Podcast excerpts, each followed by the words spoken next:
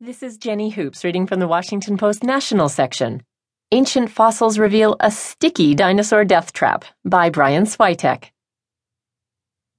The raptors of the Jurassic Park movies were tenacious, nearly unstoppable villains. But if the fleeing humans had been able to find a patch of quicksand, the films might have wrapped up much more quickly. Based upon new findings extracted from a nine ton block of rock and bone from eastern Utah, some squishy